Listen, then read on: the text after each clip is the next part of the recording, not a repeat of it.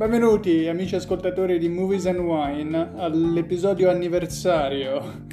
Noto anche come il quarto episodio, quattro- il quarto episodio di Movies and Wine che conta un anno dal primo episodio. Sono traguardi importanti. Sono commosso. È In questo stato- momento molto epico stiamo bevendo un discreto Valpolicella per festeggiare un brindisi alla- a un anno, di, un anno di podcast, tantissimi podcast, quanti? Quattro. Quattro poti. ecco qui il rumore del Valpolicella. Per fare un po' di ASMR anche. Non faccio. non è pipì. Fede si sta pisciando addosso. Siamo a 41 secondi e ancora non abbiamo detto di cosa parliamo. No, vabbè, però è un po'. Cioè, c'è, c'è tanta emozione anche perché eh, non solo è l'episodio di un anno, ma è anche l'episodio. il primo episodio di Movies and Wine in cui effettivamente beviamo vino. Sì.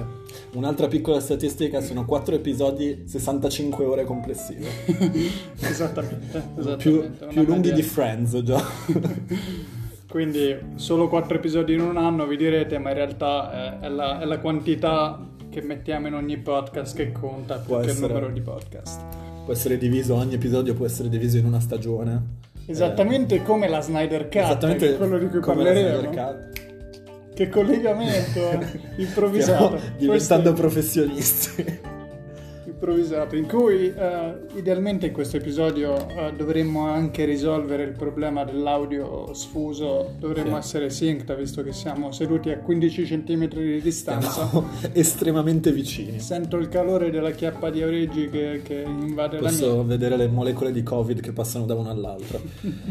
Ehm, la mia. Moving on. passiamo a Snyder Cut, dicevamo, appunto. Anche in tema di Pasqua, pasquale, perché alla fine... È un film di Pasqua, no? Sì, beh, con, con la resurrezione di Cristo, la resurrezione di Superman, c'è tutto un filo logico che segue tra il periodo sì. dell'anno Batman storico. campana capretta, sta. Forse era, era bene non iniziare col Valpolicella molto prima di Molto prima iniziare di iniziare il podcast. Eh, vabbè, allora facciamo un, un breve riassunto delle puntate precedenti. Se avete ascoltato l'ultimo podcast o se non l'avete ascoltato ma sapete un po' di cosa parliamo, lo Snyder Cut è praticamente il director's, director's cut del film Justice League del- di tre anni fa. Um, il film originale era stato diretto in parte da Zack Snyder, ma poi eh, finito e riedi- rieditato e completato da Joss Whedon. Ehm, Buh. Il film di Joss, uscito con l'editing di Joss Whedon ha avuto un successo diciamo limitato, potremmo dire. Ah, è innegabile che la qualità del film fosse... Pessimo. Sì, il termine politically correct Potremmo pessimo. dire che faceva cagare. Ehm, mi ricordo il commento di Nico quando abbiamo visto il cinema, è stato Oh ma che è sta cagata? Ehm, e finalmente dopo tre anni è, riuscito- è uscito un director's cut completamente editato e diretto da Zack Snyder. Tutto grazie al potere dei social, quindi non, non vi fate influenzare dal trend che i social sono negativi, eh, gli hashtag servono, gli hashtag servono, Fanno bene a, vanno bene. non solo a, a fare bullismo sugli adolescenti, ma anche a fare uscire film di tre anni fa, di tre anni fa, quindi ci sono dei vantaggi. Ehm, e di cosa parla questo film? Praticamente detto molto in breve, eh, È una storia pasquale. è una scuola pasquale, sì, come dicevamo. Eh, viene dopo Batman v Superman, il film di 4-5 anni fa, non mi ricordo più. È molto 2016, preciso, 2016, maggio 2016, quindi di, eh, di 5 anni fa adesso. Ehm, senti vecchio? Eh? Mi sentivo già vecchio quando, quando ero, ero giova- ero giovane prima di vedere Batman v Superman. quando sono uscito dal cinema ho cominciato a sentirmi vecchio. Ehm, praticamente eh, Batman e Superman è morto dopo lo scontro con, eh, con Doomsday. Nel- in Batman v Superman e Batman eh, Wonder Woman, e Wonder Woman cominciano a sospettare l'arrivo di una pericolosa invasione da parte di invasori non ben definiti per il momento. Ehm, sono lontano, scusa. Anche se, Eh, se parli verso lato sì, sì. opposto poi non si sente. E, ehm, quindi Batman insieme a Wonder Woman mettono insieme un team di supereroi per uh, sconfiggere questa minaccia che, sta, che, si sta avvicinando. La minaccia poi si concretizza con essere. Ma questa minaccia è una minaccia fantasma? No, è una minaccia, è una minaccia CGI. e raccontaci tutto di Steppenwolf, Fede. Steppenwolf, Steppenwolf è, è, vabbè, nei fumetti, vabbè, anche nella storia, in realtà è lo zio di Darkseid che è uno dei cattivi principali, diciamo, dell'universo DC, uh, su cui tra l'altro è stato basato Thanos, per cui tutti i fan degli Avengers che pensano che Thanos sia più figo di Darkseid, sappiate che è esattamente la copia. Um, delle volte basta colorarlo di viola e fa tutta un'altra cosa. Esattamente, invece, invece dell'anti-life equation per controllare la vita usa l'Infinity Stone, ma bene o male la, la, la, la morale della storia è quella lì. Uh, detto ciò, uh, Steppenwolf. Beh, dobbiamo parlare già di Steppenwolf. Uh, no, faccio giusto un breve riassunto della storia, quindi sì, niente, arriva sì, Steppenwolf, si riunisce la Justice League, risurre Resuscita. Resuscitano Superman e poi vincono, questa è in breve la trama. Sì, poi vabbè, Steppenwolf appunto è il cattivo principale, detto ciò molto, fa molto build up per l'universo esteso che probabilmente non vedremo mai, a meno che il potere di social non, non funziona con il Restore the Snyderverse, hashtag Restore the Snyderverse, amici ascoltatori iniziate a postare, mm-hmm. hashtag. Um, e niente, quindi c'è Darkseid come cattivo, poi chiaramente nel film ci sono, essendo di 4 ore e 2 minuti, ci sono sì, varie okay. comparse di altri cattivi DC come Deathstroke, Joker e Lex Luthor. Uh, ma affronteremo sì. più in dettaglio Poi... l'analisi di ogni personaggio uh, nella terza ora di questo episodio. Sì, eh, andremo molto più nel dettaglio, questa era giusto un po' una, un... una base per capire di cosa stiamo parlando. Un'introduzione che probabilmente è confusa, ancora più confusa. Vabbè, è semplice, c'è Superman, c'è Batman, c'è, Wonder Woman, c'è un cattivo che si chiama Steppenwolf. C'è una minaccia non fantasma. Una minaccia CGI e si picchiano un po' a un certo punto e poi il film finisce. Um, ci sono degli islandesi che cantano. Ci sono islandesi che cantano, questo è molto importante. C'è uh, Aquaman che è, è figo. Aquaman è a torso nudo per buona parte del film. Appunto è figo. uh, ok, trama fatta, direi che possiamo andare avanti. Check. La scaletta, La scaletta punto 1 è andata. Passiamo al punto numero 2, recensione. Fede, cosa ne hai pensato? Ok, vabbè, parliamo, parliamo subito dell'elephant in the room. La, la, cioè, I vantaggi o comunque... Dimmi cosa ne hai pensato in 20 secondi. Allora, è sicuramente un film molto, che, che, che mi è piaciuto molto di più rispetto all'edizione uscita nei cinema nel 2017. Uh, uh, chiaramente è, diciamo, uh, Zack Snyder all'ennesima potenza in cui lo studio non ha potuto mettergli nessun freno, per cui ha i suoi pro e i suoi contro, i suoi contro soprattutto legati al, all'utilizzo eccessivo dello slow motion o comunque di scene che vanno avanti troppo a lungo, che sono un po' particolari, però generalmente mie, la mia recensione è molto positiva anche perché mi piace molto la direzione in cui imposta l'universo esteso DC, che se sei fan DC eh, lega, congiunge un po' delle trame eh, storiche più, più, interessanti che sono quelle di Injustice e appunto di, di Darkseid e Apocalypse che sono, sono, dei fumetti molto fighi della Justice League eh, che mi piacerebbe vedere in un universo cinematografico. Te che ne hai pensato? Cosa ne ho pensato? Ma sono in, in generale abbastanza d'accordo, è sicuramente molto migliore rispetto a, alla versione di Joss Whedon, potremmo chiamarla Justice League. La Justice, Justice League. League. Uh, la, la, versione di Snyder è un film molto più uh, coerente, più completo, più... Uh, è un film, diciamo, è un, film. È, un fi- è un, vero film, non è un... mentre l'altro era un, un po' una, una, scaletta estesa, era molto... Poi molto devo dire... E molto, e, e, con poca sostanza. Nonostante le quattro ore, per carità, ci sono scene che avrebbero dovuto rendere un po' più corte, però il pacing non è, non è che ti dici, ah, perché l'edizione teatrale di Gio- la Justice League era di solo due ore. Sì. Non senti questa quasi differenza anzi, di è due ore. letteralmente il doppio. Anzi, mi dava molto più fastidio il fatto che fosse solo due ore perché avevi la sensazione che avessero tagliato delle scene chiave, come appunto Come poi, hanno fatto, come poi è stato, ma anche lo sviluppo dei personaggi e tutto quanto era, era molto rushed, era molto. Accelerato senza, Si senza potrebbe dire, visto che c'è J.K. Simmons in questo film, che Justice League era rushing mentre Snyder Cut era un po' dragging. Non era quite your tempo, mi sa. Uh, not quite my tempo. Ehm, Però fra l'una e l'altra per me non c'è paragone, sì. è molto meglio le 4 ore, non a caso me lo sono già visto due volte, per cui potete pensare che 8 ore e 4 minuti della mia vita sono sono, andate ben spesi, direi. spesi per Uh, vedere la città, la Io l'ho visto, l'ho visto una volta sola e devo ammettere che um, in generale non sono particolarmente un fan di Zack Zack Snyder, quindi queste cose che Fede menzionava, gli Snyderismi, li ho un po' patiti, però ho detto questo è probabilmente, questo è probabilmente il, il film di Snyder che mi è piaciuto di più. Um, a, parte, a parte forse 300, 300 mi era piaciuto. Watchman? No. Per i telespettatori ho fatto una faccia leggermente disgustata. Sì, mi- ha sboccato sulla coscia. Eh, beh, No, Watchman- Sappiamo che Joey, per esempio, è molto fan di Watchmen, è il suo film supereroi mi sa preferito, per cui eh, sarà interessante vedere come diventa automaticamente non più ascoltatore del nostro podcast dopo questo episodio. Uh, Ma in realtà poi io, io non sono totalmente contro, contro il film, detto ciò non, non- non vale il, il fumetto che... che Sì, eh, più che...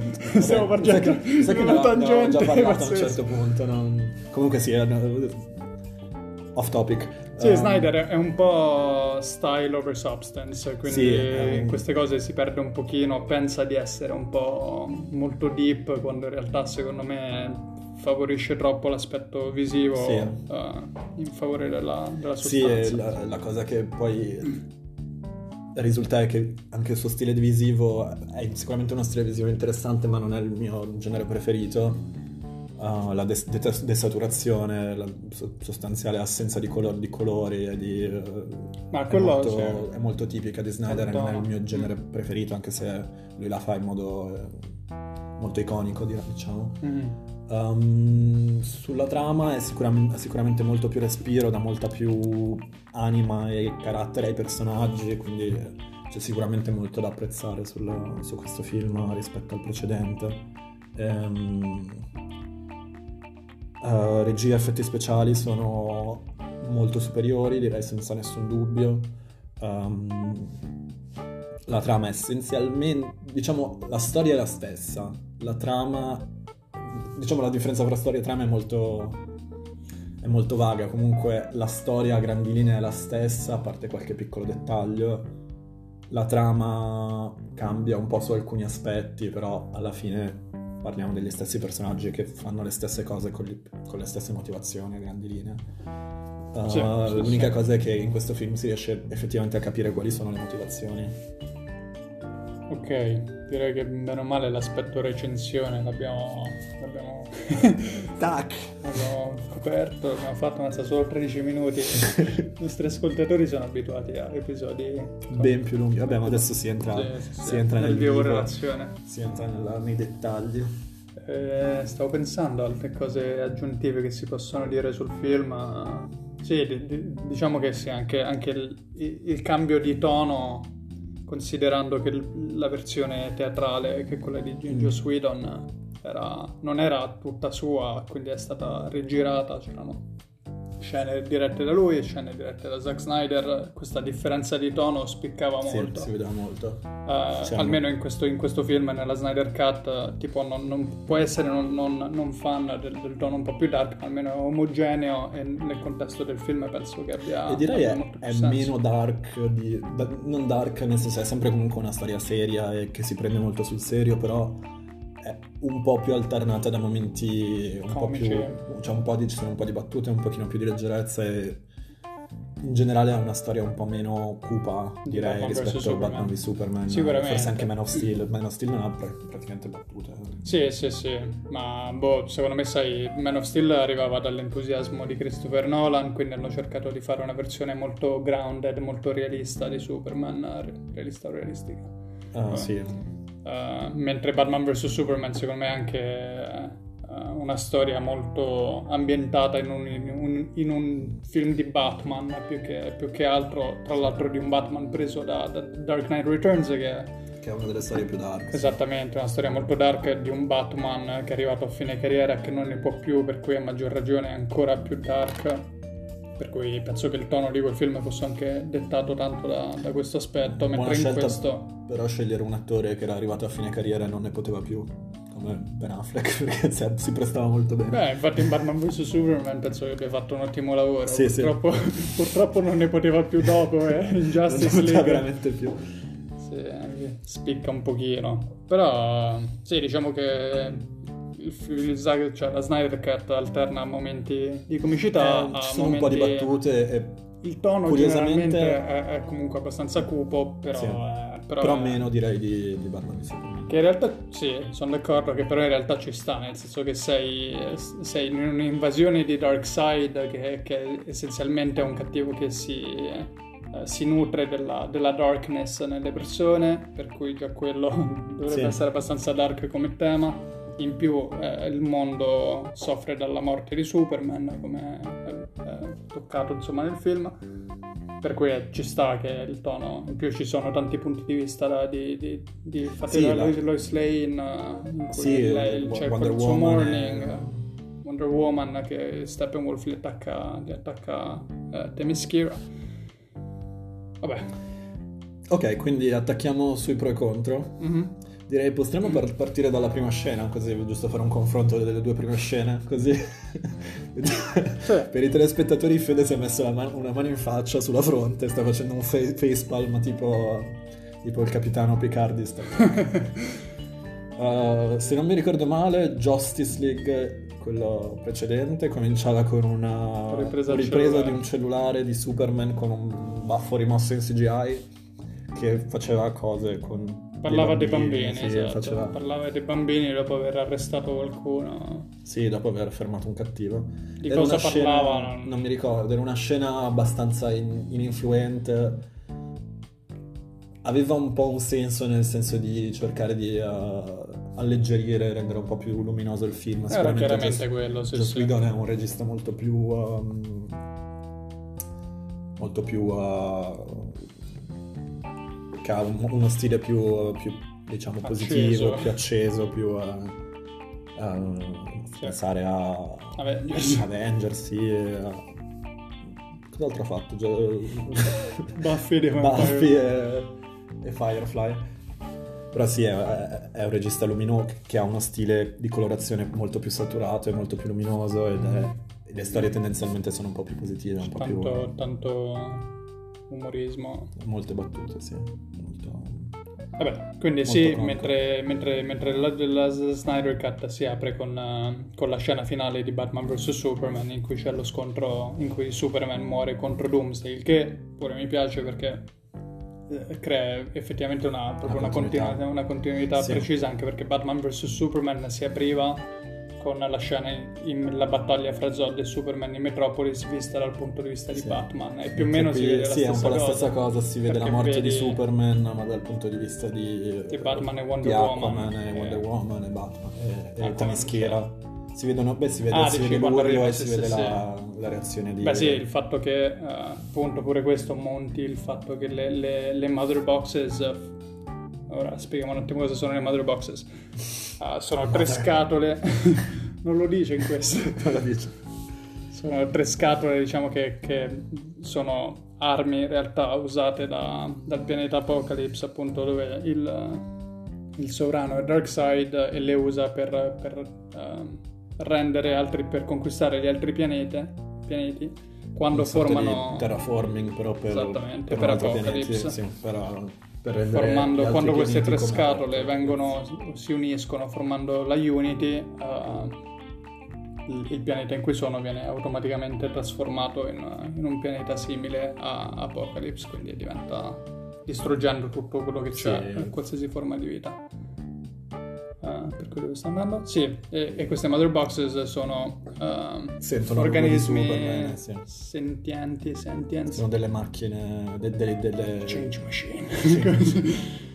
E quindi quando avverto, avvertendo che c'è un kryptoniano, ovvero Superman, sul pianeta, uh, non, non, si attivano perché temono che appunto sia troppo, un guardiano troppo potente del pianeta. Una volta morto Superman si riattivano, quindi che c'è sì. questo collegamento di quando muore Superman il suo...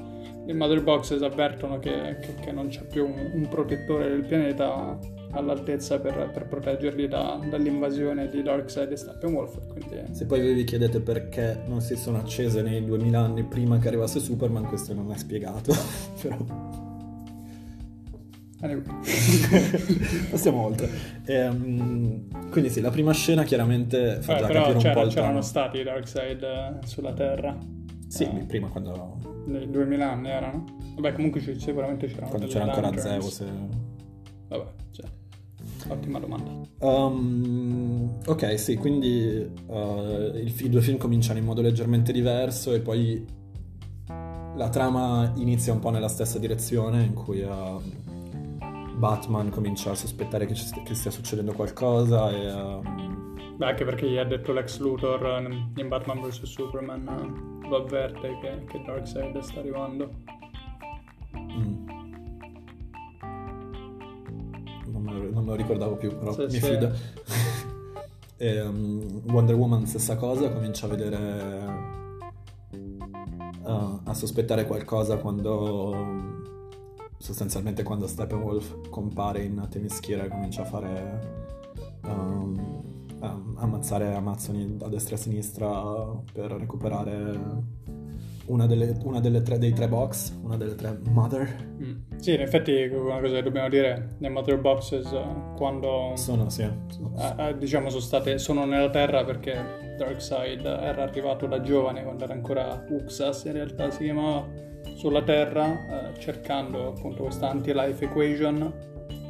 Eh, ma era, eh, ma viene sconfitto, sconfitto. Da, da, dall'Unione, da diciamo, una, una, Justice League antica di, di Amazzoni, uh, uh, Atlanteans, eh, umani e, e, dei, e dei Olimpo, dell'Olimpo. Dei dell'Olimpo. Quindi lasciano le mother box lì e, e si decidono, decidono di, di dividerle. Ogni, sì, ogni tribù le, le protegge, sì. quindi gli umani hanno una mother box, gli Atlanteans hanno una, una, loro e le Amazzoni hanno la terza. La differenza è che le Amazzoni e gli Atlanteani la san, sono a conoscenza di questa storia e le stanno proteggendo, mentre gli umani ovviamente se ne sono dimenticati, l'hanno abbandonata. Mm. E non è chiarissimo in questo punto della storia dove sia ancora questa terza mother box. Quindi um, una volta morto Superman, in poche parole Steppenwolf uh, sente, sen- viene avvertito dalle mother boxes e Steppenwolf quindi arriva su Temischiera per prenderne una e quindi sì, come dici tu, Wonder Woman eh, non è lì chiaramente perché non può tornare essendo andata nella terra degli uomini, ma eh, viene avvertita. Viene avvertita uh, potremmo dalle... cominciare a parlare della pri- prima scena d'azione importante, direi se non mi sbaglio, è quella con, con le Amazzoni. Sì. Uh, le due scene sono presenti in tutti e due i film. Molto diversamente. Molto diversamente quella di Joss Whedon ci sono molte riprese degli addominali delle Amazzoni principalmente. E poi uh, arriva Steppenwolf che è fisicamente molto diverso e ovviamente è un personaggio in CGI quindi è stato rifatto completamente. Sembra e un vecchio signore in, vestito da... Nella prima sembra un vecchio signore con un, con un martellone. Mentre in, in, in nello Snyder Cut ha un'armatura molto più... Uh, Badass. Sì, molto luminosa, molto, un po' più scintillante eh, con tutte le punte e c'ha un ascia, una grossa ascia. Anche la, la faccia è totalmente diversa. Sì. Vabbè, diciamo che è un personaggio che io trovo fatto molto, un po' più, più interessante, più badass, indipendentemente sì. poi dal fatto che poi scopriamo che è un po' un mezzo loser. Sì, poi um, ha più una storia che magari poi vediamo un pochino più esatto. avanti. Um, e fa piazza pulita con le Amazzoni, in poche parole. Sì, è molto più, ne... molto più violenta, ne taglia una metà. Decapita una. um, prende, prende gli, i cavalli e li usa come, li usa come, come fionde. E qui mi sa che ci colleghiamo al primo sms, perché da dire che il... Uh, mentre lo guardavamo, l'abbiamo visto per la prima volta a distanza io e Reggi, perché essendo quattro ore non potevamo permetterci di guardarlo assieme a causa del coprifuoco. Uh, quindi ci mandavamo degli sms per, uh, per, parlarne. Il primo sms che gli ho mandato io, che avevo iniziato con più o meno una mezz'oretta d'anticipo rispetto a lui, è Guarda che a un, Sto a un certo punto Steppenwolf eh, decapita un Amazzone. Sto cercando l'inizio, i messaggi. Ancora 40 minuti, ok. Ehm, e vabbè, mentre... ok, mentre, here we mentre la go, ci sono. Allora, abbiamo cominciato. Io ho cominciato a guardare alle 9.34 mentre tu l'avevi già iniziato. E il primo messaggio che mi dici è: Ti dico solo che Steppenf- Steppenwolf literally chops an Amazon in half a un certo punto. E così è stato, anche perché il film è rated R, Sì. eh, quindi insomma non è...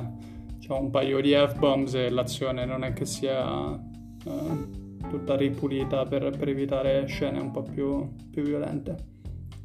Eh, il fatto sta che in questa scena Steppenwolf eh, massacra le Amazzoni in maniera abbastanza badass, devo dire. eh, e riesce a recuperare, a recuperare la Mother Box. Una scena un po' stile Lord of the Rings, eh, in cui poi arrivano le armate delle Amazzoni, eh, però vabbè, con tutto, col dovuto, Sì.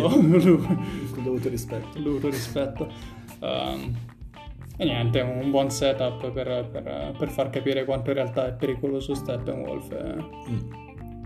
E da qui eh, cominciamo a vedere i vari, i vari personaggi. C'è un'altra scena in cui si introduce Wonder Woman con eh, una Un scena museo. di una- un attentato atto, atto terroristico a Londra. Um, anche qui una la scena si ripete, ma nei due film, in questo film decisamente più violenta. Il, um, Wonder, Wo- Woman ammazza un paio di persone. Wonder Woman sa. ammazza, prende uno e lo, lo scaraventa contro un muro e non mi ricordo se si vede sangue, ma comunque tipo Sì, chiaramente sì, sì. morto. E poi ce n'è un altro che viene polverizzato dal, dal- quando Wonder Woman si fa scontrare i suoi bracciali. Decisamente più intensa la scena. ehm, Beh, diretta e- editata molto meglio, Editata molto cioè, meglio. molto più, mol- cioè, la senti molto di più. L'altra, mi ricordo in Joss Whedon, mi sono detto, ma perché, cioè, perché l'hanno messa questa scena? no? Era fatta molto veloce, non sentivi nessun senso di pericolo perché c'era uno score di sottofondo che sembrava una barzelletta. Era tutto ipercolorato. mi fa pensare una cosa, ma ci torno dopo. Ehm, c'è un po', secondo me, Snyder non è al massimo a suo agio a girare quest- questo tipo di scene quando alla fine ehm, Wonder Woman parla a una ragazza, a una bambina ed era un po' strano il, il dialogo considerando che aveva appena, gli aveva appena ammazzato due o tre persone davanti e un tipo le stava per uccidere. Quella conversazione suona un po' artificiale, trovo. Sì, però allo stesso tempo ti dice Wonder Woman eh, dovrebbe essere un po' anche un simbolo no, per, per queste persone e lì invece finiva la scena e basta quella- nella Sì, eh, League. Fatto sta, sì, è chiaro, eh, essendo un po' violenta può essere, può essere. Risultava un po' un disconnect fra la, fra la- la violenza della scena e poi la- il tentativo di farla passare per Mm. una scena positiva quando la bam- questa bambina comincia a parlare a, a Diana. Mm. Um, In generale Wonder Woman io non lo vedo come il personaggio più cambiato fra una, fra una versione e l'altra de- della, della sì, un po' cambiato, ma non, non Non tantissimo. eccessivamente, o comunque non mi dava troppo fastidio prima e non l'ho trovata così diversa in questa, a parte appunto che è un po' più, un po' più violenta. Beh, oddio. È parecchio più violenta. In realtà c'è, c'è molto l'aspetto che, che- che molto lei, più- lei soffre del fatto che Steppenwolf le ha appena massacrato un sacco di... di- Sì, di- che nella, di- nella versione di, di, di Sweet che lì non lo mettono per niente, anche per quello che alla fine lo decapita. E, um. L'altra cosa che um, è cambiata di Wonder Woman è la sua musica di sottofondo, che è una delle cose più insopportabili di questo film, credo saremo d'accordo. A me non, non- non- non è che non mi piace, è che la usano a ogni scena in cui c'è lei, la usano. È un C'è po' una, troppo. una sorta di canto cantilenato vagamente... un po' una lamentela che Sì, secondo una- me ci sta per, perché secondo me l'hanno linkato, l'hanno messo nella scena in cui ci sono le, le Themyscirians, le Poi Amazzoni. ogni volta che compare Wonder Ogni Woman volta eh, la mettono. parte questo- qualsiasi cosa parte sta questa cosa. cantilena di... È un po' una lagna. Era un po' eccessiva. Sono d'accordo, anche perché uno score così badass, lei, quello di Hans Zimmer, che è un peccato Sì. che non gli abbiano... Cioè, Dare più importanza a quello esatto. score avrebbe più, che era molto più... Sì, sì, sono d'accordo. Però vabbè, insomma, mi ha dato non così tanto fastidio, però eh, sì, è vero che da metà in poi, che ogni cosa che faccia sta cosa, c'è questa lagna, lo senti. Sì, Insomma, ed è la... è- è- parlando di cose musicali è la cosa che mi ha dato seconda più fastidio. Seconda? La prima, te lo aspetterai, è il canto gregoriano in, uh, in Islanda dei, Ah. dei pescatori, ma ne parleremo dopo. Sì, sì, vabbè. Anzi no, scena- forse sì, possiamo anche parlar- per- parlarne subito perché è prima. Ehm, Sì, sì, una vabbè. delle prime scene in realtà stiamo andando un po' Bruce in- che va in Islanda. Sì. vabbè, alla fine. Uh, sì, Bruce Wayne va a cercare, a cercare Aquaman e lo trova in questo, questa è anche una scena che si ripete del film precedente, però anche questa parecchio diversa. Sì, beh, non, c'è, non ci sono quei graffiti delle mother boxes sul muro, non c'è, non c'è tutta la comicità che c'era in... Sì. Ehm, comunque sì, c'è questa scena in cui Batman va a cercare di reclutare Aquaman che inizialmente si, si rifiuta e lo... eh, gli dice di no e la scena si conclude con Aquaman che si leva gloriosamente la maglietta come, come fa di solito, si butta in mare e nuota via. Dopodiché questa scena poteva benissimo finire e sarebbe stata un'ottima scena che poteva finire in questo momento e invece decidono di inquadrare un gruppo di villaggianti che raccoglie la maglietta di Aquaman e poi si, si mette a, a cantare uno strano canto nordico gregoriano a cappella. E, Eh, sarebbe più strano se uscivano Si le usciva chitarre. l'orchestra. e, e questi sono quei momenti in cui si dice Snyder, stai un po' esagerando. Ah, piuttosto ti dici, Stai tirando un po' la corda. So, so già 4 ore e 2 minuti, ma ce n'è Abbiamo veramente, bisogno. bisogno Vabbè, di passare basta 5 che- minuti a vedere il canto gregoriano del... Sì, penso che lo, lo mostrassi un po' in più in ambito, visto che lui arrivava a portarli da mangiare quando non potevano, erano bloccati dal viaggio, era una cosa un po' più un rituale che c'aveva questo villaggio, però sì, sono d'accordo. Sì, ma delle volte puoi anche non girare una scena o non metterla in un film. Vabbè. Eh, Detto ciò, ora visto che abbiamo aperto il, il segmento eh, musicalmente parlando, per me non c'è paragone tra i due Sì, film. sì, la C'è musica uno, allo sco- uno score generico perché anche quello quando hanno cambiato regista, il regista ha portato un nuovo, un nuovo compositore per fare, per fare la musica. E, vabbè, è il compositore che aveva fatto i Spider-Man di Raimi, che per carità hanno un bello score, però ha, ha voluto fare un- un- uno score molto più generico, molto più banale, utilizzando tra l'altro delle, anche perché pezzi... ha fatto uno score in sei mesi. Esatto, in pochissimo tempo, riutilizzando alc- alcune cose che, che aveva fatto prima, tra cui ci sono pezzi addirittura di Spider-Man, pezzi- e, ehm, e face- utilizzando delle tracce legate ai personaggi DC, ma di f- vecchi film. Ha usato dei pezzi di- dello score di Batman di Tim Burton e di Superman di John Eh, Williams, che per carità sono iconici, però in questo contesto, in questo universo, secondo me non c'entrano niente. Ah, sì, eh, Cioè Superman era due film che aveva, aveva un suo score e quindi quando lo senti, quando lo senti nella, nella Snyder Cut lo identifichi molto di più con lui, no? quindi ha- secondo me ha molto molto più impatto quando arriva contro, contro, Sì. contro Steppenwolf è iconico come mo- momento. La musica di... ehm, la musica di questo film è stata fatta in seguito apposta per, per la Snyder Cut, quindi non era quella... è diversa anche da quella che originariamente aveva fatto Snyder per il... avevano fatto per, aveva fatto per Snyder. Beh, però è lo stesso compositore. sì. Quindi questa è una, quest- questo cut ha una musica originale fatta apposta per questo cut di 4 ore. Ehm, Però ri- riutilizza anche Che- tracce di vecchi film Sì, perché sì, chiaramente certo. non, non penso che abbia potuto fare tutto nuovo. Ehm, sì, sicuramente, però... Buon upgrade, tracce eh, con, con un paio di, con un paio di note negative sono d'accordo. Vabbè, quello islandese non penso Sì, che abbia nulla a che vedere con lo score, eh, No, quella semplicemente Snyder. una canzone. sì. Quella di Wonder Woman, eh, secondo me appunto non ho problemi con lo score in con la traccia in sé, è il fatto che la utilizzino ogni volta che appare Wonder Woman c'è, c'è sta cacchio di traccia che è un po' È un po', un po distra- distrae un po' dalla Sì, storia. sì, sì. Um, ok, abbiamo visto... Cosa ci manca? Dobbiamo vedere ancora Cyborg e Flash, direi.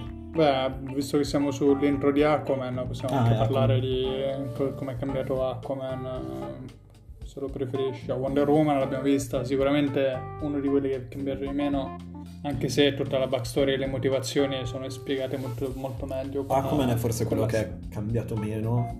Sì. Ha un po' di... I momenti sono, si- sono simili, anzi... Le scene famose di Aquaman che dice That's badass ci sono anche in questo. Mhm. Um, Rimane l'unico contro la resurrezione di Superman perché pensa Sì. che appunto nella discussione è l'unico che dice, è molto più scettico. Eh, però sì, ha- Diciamo nel suo mondo ci sono, ci- c'è Volko in questo che sì, compare lui e, com- e la- l'altra c'ha un accento diverso. c'è Mera che c'ha l'accento british per qualche motivo. Fastidiosissimo.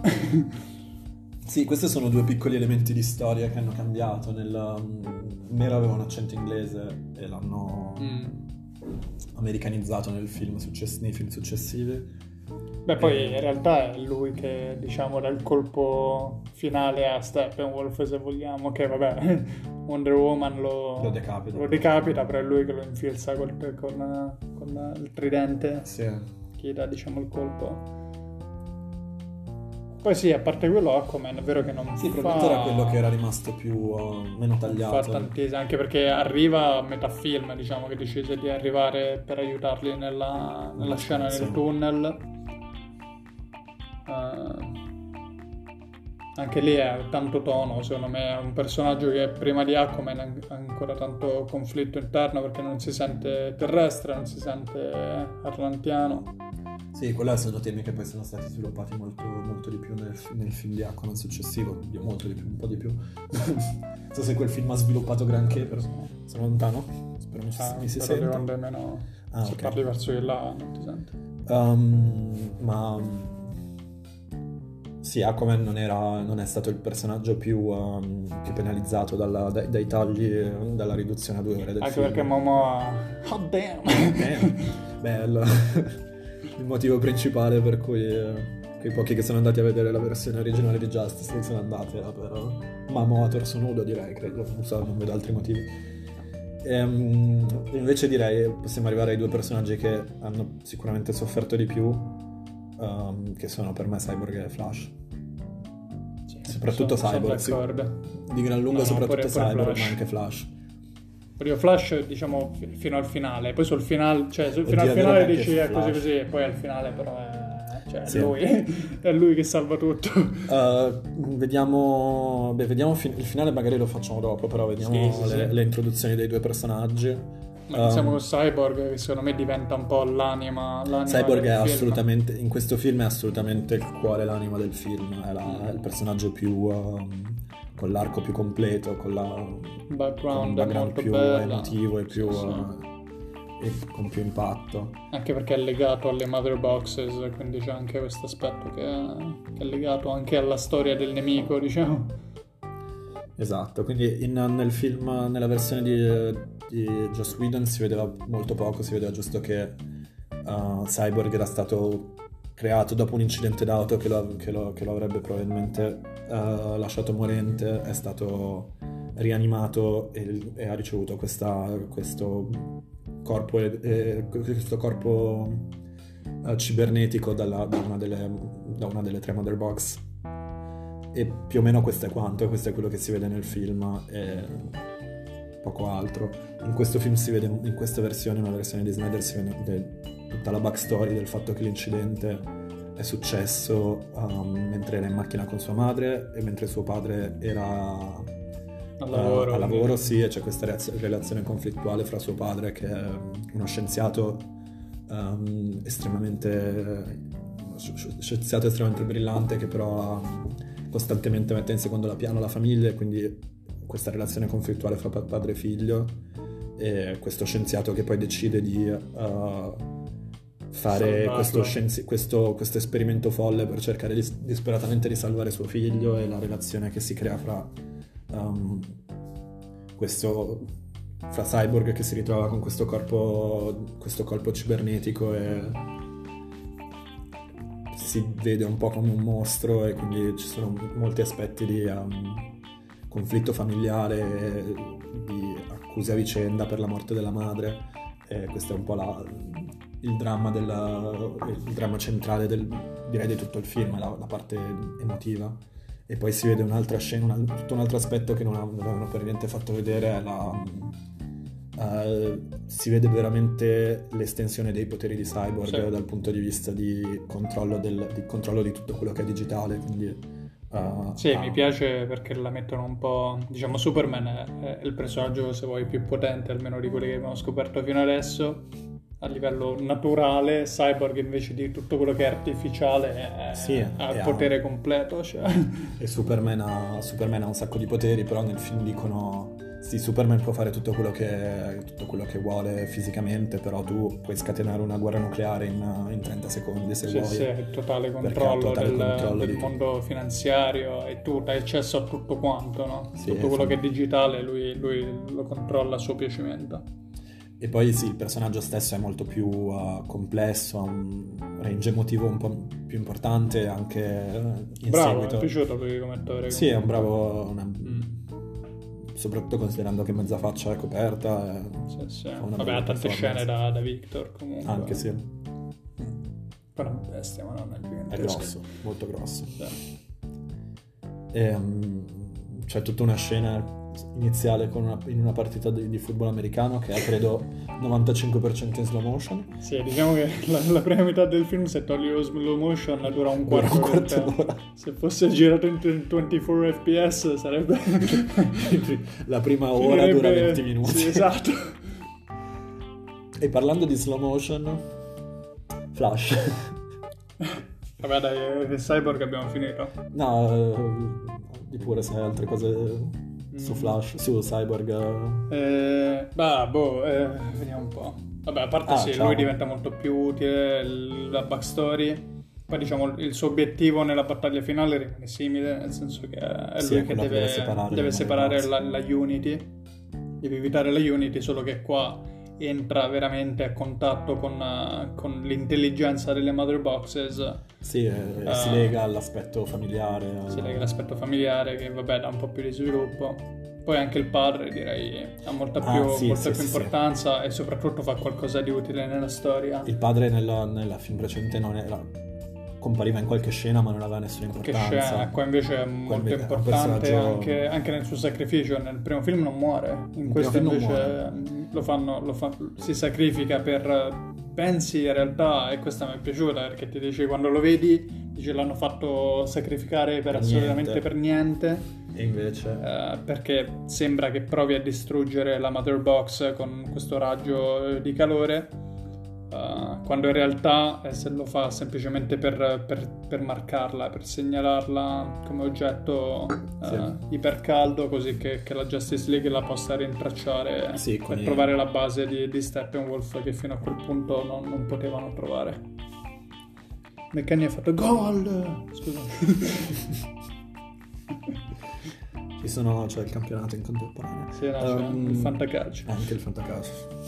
Non seguo più da Se Ale sta sentendo in questo momento si disconnette. I pelati. Um, sì, quindi il padre di, eh, il padre di Cyborg è, uno, è, un, è probabilmente il personaggio che è stato ridotto di più. È quasi sparito nella, con suo figlio. compreso suo figlio. la famiglia Stone in generale. Sì uh, tu Black Guys sono stati rimasti più Iris Westra gli hanno, dato, gli hanno dato giusto una catchphrase da, da Black Guy. Buia. In compenso nel Snyder Cut Cyborg ha uno dei due fuck. Esatto. E se lo poteva risparmiare. Fuck the world. Very edgy. Wow! oh, he's a badass. Sì, no, vabbè, quelle sono proprio Questo, sniderate. Parlando di, snider, di sniderismi, sniderate. C'è queste cose da teenager che sì, un, un, po di, un po' di angsti. um, eh, anyway, Flash. Flash. Flash eh, c'è un problema ovvio a dare un personaggio come Flash a un regista che ha un po' un problema con la, con la slow motion. E qui si vede esattamente l'estensione di questo problema perché letteralmente tutte le scene di Flash sono in slow motion. Eh però vabbè oddio c'è quella iniziale in produzione che è terrificante um, però anche come lo fai uno che ha super velocità cioè, sì beh come lo fai Cioè, tipo, cioè, per, per, me un po' di slow motion è inevitabile. La scena più iconica di super velocità è quella in Days of Future Past, diciamo, che ha fatto. Che era il regista. Non mi ricordo che era il regista. È quello di tutti gli X-Men, come si chiama? Uh, Bird, no, non è, non è Bird. No, no, no. Quello che ha fatto pure. Pure Superman Returns ha fatto. Uh, quello sì, che no, è stato non mi ricordo il nome, ma è Brian Singer. Brian Singer. Vabbè, quella secondo me è la scena migliore di, di super, potere di super velocità, però non puoi fare sì, la stessa però cosa. lo fanno... Viene fatto... Di speeders ce ne sono molti, sia in Sì. televisione che, in- che nel cinema. Fra... Anche, in, anche in WandaVision c'era, c'era una scena di super velocità e le puoi fare in, modi- in modo diverso, Sì, ma sì, tendenzialmente sì. Un, po di, un po' di slow motion c'è. Um, Flash viene introdotto, nel, eh, introdotto in questo film in modo un po' più un pochino più um, esteso che nella versione originale in cui sostanzialmente appariva e basta a un Sì. certo punto era lì Um, si vede una scena in cui salva una persona che è sicuramente Iris West anche se non è non mi ricordo se la Nel se la- film nuovo. nel film nuovo vecchio. sì non mi ricordo se viene, West, se sì, viene chiamata da qualcuno Iris No. West ma è chiaramente Iris West Sì, sì. ed è il terzo personaggio afroamericano cancellato nel film originale. Um, E comunque una scena... è una scena. Rivediamo i messaggi. Partiamo, andiamo sulla. sulla E qui sulla- è, sulla- è questa scena in cui io gli ho scritto, essendo un po' in anticipo, gli ho detto fammi sapere quando arrivi alla scena dell'hot dog e mandami un commento. Leggo i messaggi. Qual era il tuo commento? Ora 10.3 10.32. Appena arrivi alla hot dog scene, mandami un tuo commento. Ore 11.17. Che cazzo fa con quell'hot dog? 4 ore di film e passa 2 minuti in slow motion a spostare salsicce? Vabbè. E tu mi hai risposto. Weirdest movie since since Jared Leto sexually abused a prison guard. Ehm, sì, effettivamente c'è questa scena in cui uh, Iris West fa un... Iris West, per chi non lo sapesse, nei fumetti è la compagna, moglie di, di Flash. In questo film ha solo una, una comparsa in cui fa un incidente stradale e viene salvata da Flash. Eh, non, ha nessuna, non- ha nessuna battuta, se non mi ricordo male. Non viene molestata con un hot dog giusto per man- mettere le mani avanti, visto che Uh, forse c'è- pensate che stiamo andando in quella direzione. C'è ma una scena in estrema slow motion in cui il lei dubbio, c'è, il dubbio c'è sorto, c'è sorto.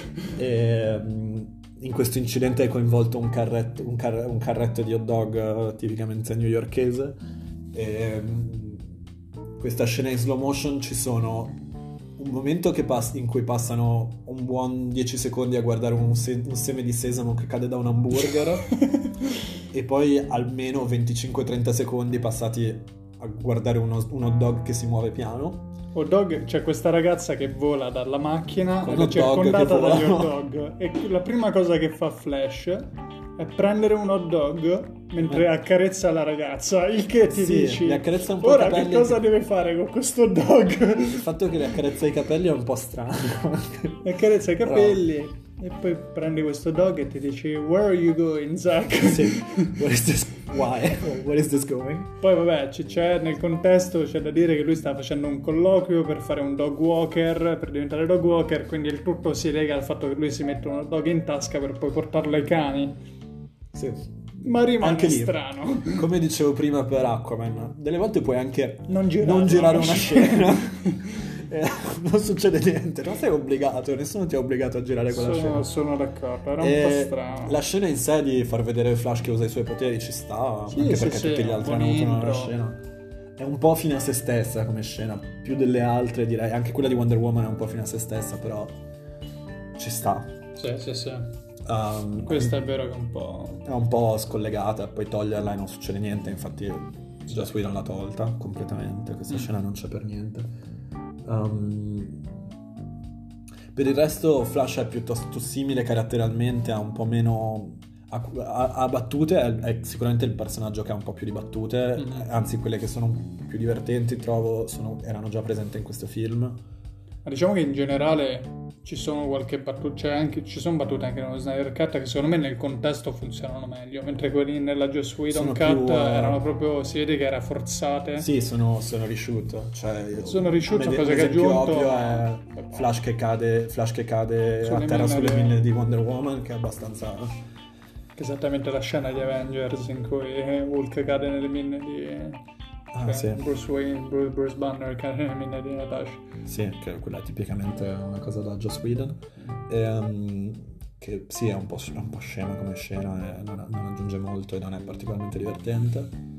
Però tipo il, il momento quando Batman sta cercando di convincerlo a partecipare, lui dice wait wait wait I'm gonna stop friends. you I mean senza non hai bisogno di dirmi sì, niente. quella, quella... Era, era divertente dà anche un po' un senso del personaggio era una buona sì, scena sì ci sta. Um, anche perché è un personaggio abbastanza solo che lavora semplicemente per, per scagionare il padre dalla prigione quindi ci sta che non ha molto sì aspetti sociali. C'è una, una, battuta in cui dice che era una, uno scambio abbastanza divertente con Cyclope in cui uh, parla di Wonder, con Cyborg, scusa, in cui parlano di Wonder Woman e dice Do you think she would go for somebody for someone younger? E Cyborg gli risponde She's like 2000 years old, everybody's younger. Quella era carina. Che era abbastanza divertente. Sì, sì. Anche perché poi c'è il Flash che fa un po' il tipo So, Wonder Woman, sì. do you think she'd go for a younger guy? Carina, carina, sono d'accordo. Eh, sì e, e Cyborg è abbastanza un po' il personaggio da fare lo straight man è molto sì, sì, sì. è un non personaggio serio quindi è molto ci sta che fa il, quello che, che reagisce alle, alle, alle, battute stupide. Fortunatamente hanno tolto tutta la, tutta la saga con la famiglia russa che era veramente la cosa più senza senso. E tutte le battute di Flash su Dostoevsky, Dostoevsky Um, Vabbè, sì, diciamo tutta quella parte lì. Diciamo nell'atto, nel, nell'atto finale atto, sì. Flash è un altro personaggio a cui è utile. Lì era, sì, si sposta questo camioncino um, per renderti utile. Personaggi Flash. che... Ci sono altri personaggi che vogliamo vedere al volo? Beh, dobbiamo fare Batman, Superman, ah, Batman e Superman, certo. ne ho dimenticati un paio. Uh, e me ne sono dimenticati direi per una buona ragione perché non fanno un cazzo sto film. ah diciamo che allora sì Batman la cosa che mi fa arrabbiare vabbè, quindi passiamo a Batman. La cosa che mi fa arrabbiare di Batman è che non ha una scena badass non ha una scena badass. Cioè, mentre tutti hanno comunque delle scene di battaglia fighe lui è l'unico che non c'è niente. È un po' inutile sì cioè nel, nell'atto finale lui si prende una pistola e spara i Parademons che sono totalmente disposable sì, ha... Mentre diciamo che la, cosa, la sua utilità nella storia è che unisce la Justice League, che vabbè ci sta perché Batman è figo che lo faccia, ma poi di scene veramente badass non ne ha. Non ne ha non sì, ne e soprattutto non ha, non ha, mai senso che lui sia particolarmente utile, sembra più utile, utile Alfred di lui. Sì, sono d'accordo. Ehm, quindi sì, Batman sicuramente è un po' quello, è il personaggio che risulta un po' più, diciamo, penalizzato, è quello che rimane un po' che rispetto a Batman vs Superman è molto meno badass in generale. E comunque sì nel contesto della Justice League ok che li unisce però poi non però questo non era poi così tanto diverso nella versione di Joss Whedon anche lì non è che avesse granché. Sì sì. Lì era giusto perché Joss Whedon gli aveva dato quelle battute terrificanti. Aveva sì probabilmente non te ne accorgevi perché era, eri distratto dalle battute stupide di Superman. E di, di Batman, Batman. di Batman scusa um, Superman invece Uh, aveva sicuramente più scene, cioè più scene non lo so, però aveva un po' più di dialoghi nella versione di Joss Whedon. Aveva i cringiest dialoghi. avevano aggiunto un po' di cose. La scena iniziale in cui faceva sì. la ripresa al cellulare e poi vabbè allora, sì, I believe in truth and in justice. I'm also a big fan of justice, quella è veramente... Jesus Christ. È veramente cringe. Cioè, terrificante. Ehm... Però sì, in questo film Superman è abbastanza limitato, nel senso che compare, c'è la scena iniziale in cui si, c'è la scena iniziale, la prima scena in cui compare quando è, viene risuscitato ed è disorientato ed è, attacca la Justice League e quella scena si svolge più o meno come, come in, nella versione Just Whedon. Beh, diciamo che allora a me Partiamo direi dalla discussione di, della Justice League che decidono di resuscitarlo. Okay. Quella secondo me aveva, aveva, dei pro anche in Joss Whedon, nel senso che mi piaceva la discussione fra, fra Wonder Woman e Batman che non erano d'accordo. Sì. E quello diceva, The Steve Trevor tell you how to move on, e lei si incazza. Quindi ci sta un po' di conflitto fra, fra la team, però alla fine, eh, cioè, come sì. è girata la scena è molto più bella nella, nella, Snyder Cut. Anche perché ha il vantaggio fondamentale che tutti gli attori erano nella stessa stanza, non era sì. green screen mm. e, e, montaggio imposto, perché chiaramente nella versione di Joss Whedon, cui molte, molte scene sono state rigirate anche se già esistevano e, e, non è chiaro bene perché siano state rigirate. Uh, what? Tra 5 minuti finisce il... Vabbè, ma poi possiamo farne un altro e attaccarle. Sì, sì, sì.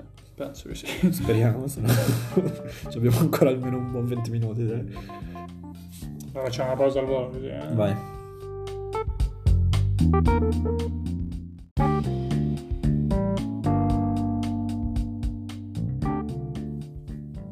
Ok, ricominciamo da dove ci ricordiamo eravamo finiti. Era, avevamo finito? Dove avevamo finito? Ho finito a... Uh, sì, vabbè, di, mi piaceva il conflitto fra Bruce e Diana su, su se dovevano risuscitare Superman. Sì. Uh, però in generale diciamo che la, la, scena ha più senso nel, nell'organico sì, uh, quella di... probabilmente ho preferito quella di Snyder in cui sì, sì, è un po' più organico nel senso che arrivano molto tutti, più epica come è girata arrivano tutti alla realizzazione che sì è molto più epica perché è girata in un set e non è mm. girata in un green screen con ognuno in un posto diverso. Chiaramente quella di quella di, uh, di Joss Whedon era un reshoot e sì, è abbastanza visibile che alcuni degli attori non erano, non erano in set, quindi mm. sono stati aggiunti in post, è un po' strano. Il risultato è molto... È molto flat, poi quando fai queste scene in green screen la, vis- visivamente sono molto piatte perché sono illuminate in modo molto omogeneo. Mm-hmm. Um, ma a parte questo, sì, uh, Boh, diciamo, sì, giusto per La dire qualcosa per... di buono di Joss Whedon è che ci stava, era un po' stile Avengers 1 in cui, in cui i supereroi litigano, questo era pure sì. un, un, buon... era comunque un, un, un pretesto valido per, per avere, per, avere sì, per creare un po' di tensione nella riga, quindi ci stava, insomma, diciamo, entrambe, entrambe le, le, storie, le, le, versioni hanno i suoi pro e i suoi contro in questa scena. Ehm l'altra cosa che fa molta differenza sulla resurrezione di Superman è che in, nella versione di Joss Whedon non, hai, non, hanno spiegato assolutamente qual è il, il senso delle mother box, cioè cosa, cosa, fanno le mother box e quindi quando dicono ah, ok andiamo nella navicella di Zod, la buttiamo nell'acqua e in qualche modo risulta Superman e non, si capisce bene perché e come. Sì, sì. Mentre mm, qua, è, qua è molto spiegato molto più dettagliatamente. Che faccia senso o no, uh, you decide, però almeno ti danno una spiegazione. E poi vabbè c'è la scena, la scena della resurrezione in sé che è bene o male la, la stessa, tranne che c'è l'aspetto del, di Barry che, che, di Flash che, che, inverte un po' il tempo. Sì, quello lo, lo, fanno vedere. E soprattutto c'è Cyborg che, che connesso alla, alla Mother Box gli fanno vedere cosa succederà se resuscitano Superman quindi appena Flash parte lui dice no, no. fermati perché si vede quello spezzone di Darkseid che trova l'anti-life di Lois uh, abbrustolita fra le braccia di Superman di Darkseid che ammazza Aquaman e Wonder Woman e qui eh, sì, uh, su questo ne parleremo un po' più alla fine. Sì, sì, sì. Anche se non, non è proprio l'epilogo. È una hint del, dell'injustice eh, in cui Superman diventa, soccombe all'anti-life e diventa cattivo. E che vabbè, quella lì per me è stata una scena orgasmica in quanto DC fan di vedere Darkseid che mette la mano sulla spalla di Superman eh, con, con Lois morta in braccio dici wow, yeah, voglio vederla, voglio vederla questa scena. Uh, parliamo un po' di Lois, perché ci siamo. Ah sì, perché mio segment era di andare proprio in questa scena, adesso poi nella battaglia di Superman. Parla... Vabbè, per, parliamo prima della battaglia e poi parliamo di Lois. No, ma ci sta perché Lois alla fine si connette bene in questa scena. Esatto. Uh, Lois probabilmente un altro personaggio che, stato, che, era un po' tagliato nella versione di, di Whedon Uh, qui ha un pochino più da fare, cioè da fare non tanto, perché non fa granché, però un Ha po' più una sua storia, diciamo, Sì. soprattutto. Ehm, quello che cambia è il motivo per cui Lois si trova alla battaglia di quando viene, Superman risorge. Um, si vede di più, si vede- in questo film si vede che Lois sostanzialmente andava ogni giorno a visitare la, la statua di Superman e portava, portava dei fiori, faceva, Sì.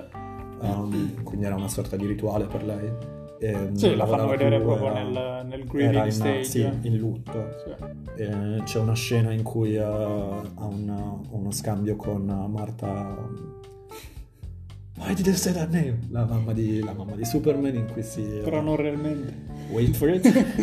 in cui hanno un dialogo molto ben fatto e piuttosto emotivo. E poi si scopre che la mamma di Superman in realtà non era la mamma di Superman, ma era un, uh, un alieno mutaforma noto come Martian Manhunter.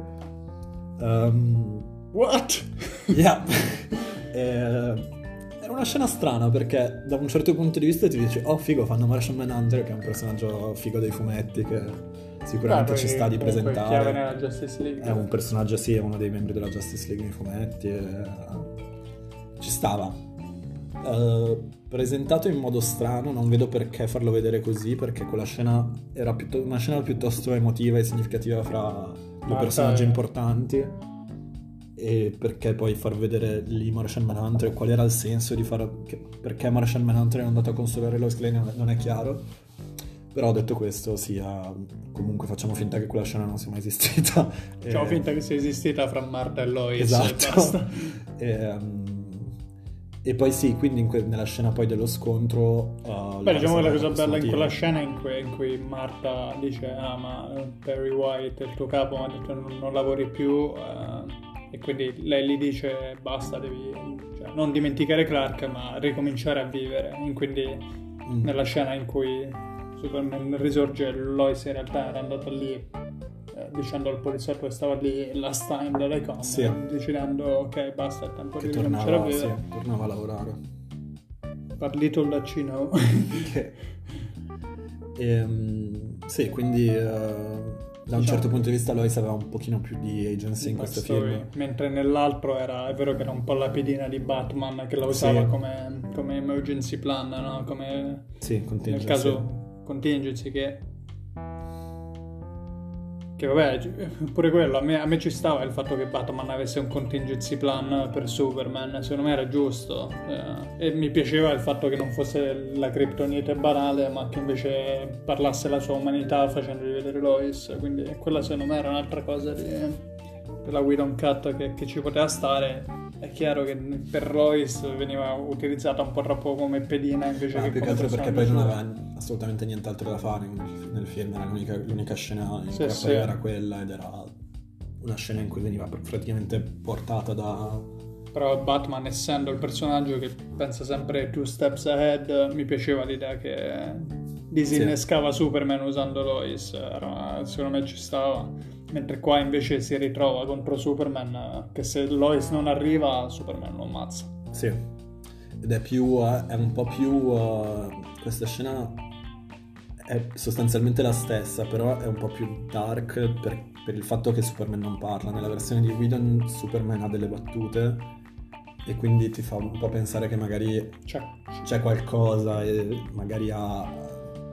è un po' meno chiaro quali siano le motivazioni di Superman di espressere beh, perché viene attaccato comunque da sì, viene attaccato, però poi sembra essere lucido perché riconosce Batman, però Nella Whedon ucci- Cut. nella Cut, però lo Sì. vuole uccidere. Eh, quello, diciamo nella Widow Cut ha messo il collegamento Batman vs Superman in cui dice Do you bleed? Sì. Che è figo perché vabbè fa il richiamo, senso, ma non ha non ha senso, senso. perché in teoria nella scena non, non lo deve riconoscere. Sì, Mentre il fatto che Superman è completamente è uno zombie, cioè, eh, uno ne- zombie assassino, anche eh, perché lì nella, nella Widow Cut lo, lo prende, lo solleva, mentre qui appena lo vede gli spara i laser cioè, Sì. per ammazzarlo subito, non ci pensa due volte. Il che è, cioè, è più in linea con la scena, però diciamo per Sì, la- difendere poi la Widow Cut il fatto che gli dicesse oh I know you cioè un minimo lo riconosce e poi gli dice cioè, you won't let me live you won't let me die Sì, quella, quella battuta era, era- una bella battuta che però molto- era un po' fuori un po' fuori contesto, sì, contesto, sì. sì. E poi sì, boh, la, la, part- la cosa che Batman mi, uti- utilizzasse Lois come contingency plan penso fosse carino, però vabbè, insomma non è una cosa che, che, che è un game changer per la qualità del film. Un dettaglio. Diciamo, ho preferito che non ci fosse quello, ma che non ci fosse anche il uh, Yeah, something is definitely bleeding, la, la battuta di Batman, che era cringe, Damn, ma do you bleed?